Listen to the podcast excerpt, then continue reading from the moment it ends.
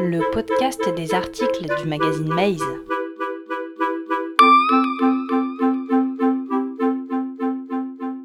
Expo du mois. Hommage à Leïla Alaoui, photographe engagée. Par Myriam Bernet.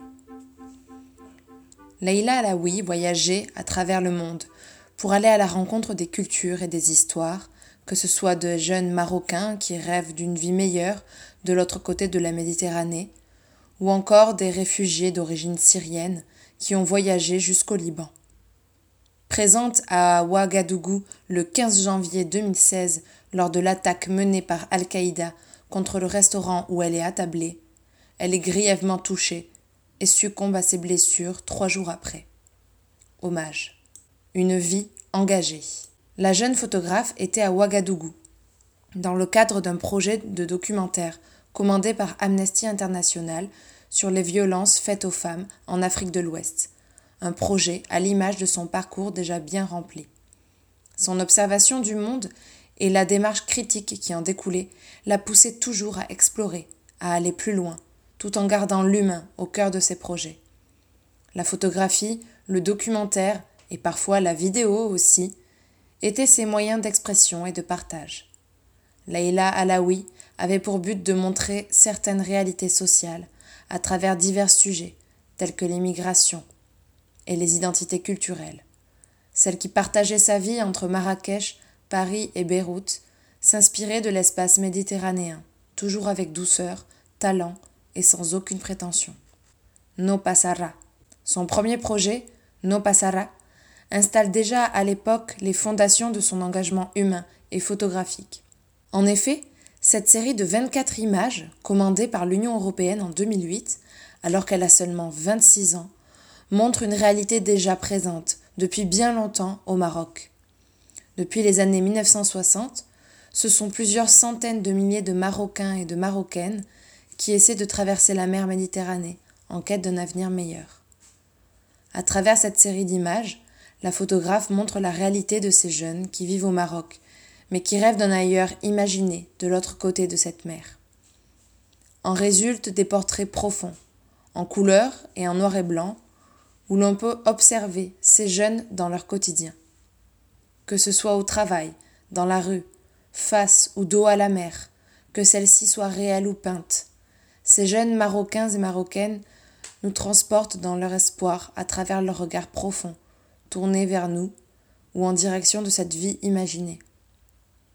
Nous pouvons notamment remarquer les vêtements portés, entre maillots d'équipes de football et t-shirts annotés de noms de pays comme la France, qui semblent être autant de symboles des lieux désirés.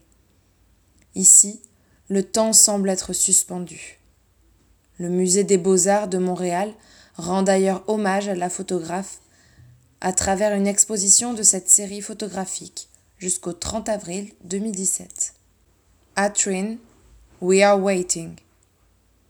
En novembre 2013, Leila Alaoui se rend au Liban pour un autre projet commandité. Cette fois-ci, il s'agit pour la photographe d'y rejoindre des réfugiés syriens et syriennes pour aller au-delà des chiffres sur l'immigration, qui ne cessent d'augmenter, et trouver les humains et leurs histoires. Après deux années de conflit en Syrie, les histoires sont justement multiples et complexes. Pour la photographe, l'important semble être de nous montrer la multiplicité de ces femmes, de ces hommes et de ces enfants à travers son objectif. À l'image de son projet No Pasara, Leila Alaoui met des visages sur des nombres, avec des regards perçants qui nous observent et des scènes de ce que sont devenues leurs vies quotidiennes dans des camps au Liban. Nous pouvons aussi y voir des photos de familles et de lieux également devenus communs pour ces réfugiés dans l'attente. Les Marocains. Durant les semaines qui ont précédé son décès, sa série Les Marocains était exposée à la Maison européenne de la photographie à Paris.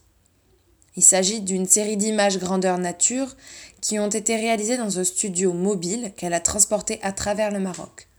Son inspiration? Le photographe Robert Frank et sa série The Americans, portrait d'une Amérique après-guerre. Son but? Réaliser des portraits de femmes et d'hommes qui appartiennent à différents groupes ethniques, avec sa subjectivité assumée, étant elle-même franco-marocaine, tout en étant proche et distanciée. Plus encore, elle souhaite déconstruire le regard orientaliste, généralement porté sur le Maroc par l'Occident. Sur le site de la MEP, la Maison européenne de la photographie, elle a laissé le commentaire suivant. Les photographes utilisent souvent le Maroc comme cadre pour photographier les Occidentaux, dès lors qu'ils souhaitent donner une impression de glamour, en reléguant la population locale dans une image de rusticité et de folklore, et en perpétuant de ce fait le regard condescendant de l'orientaliste.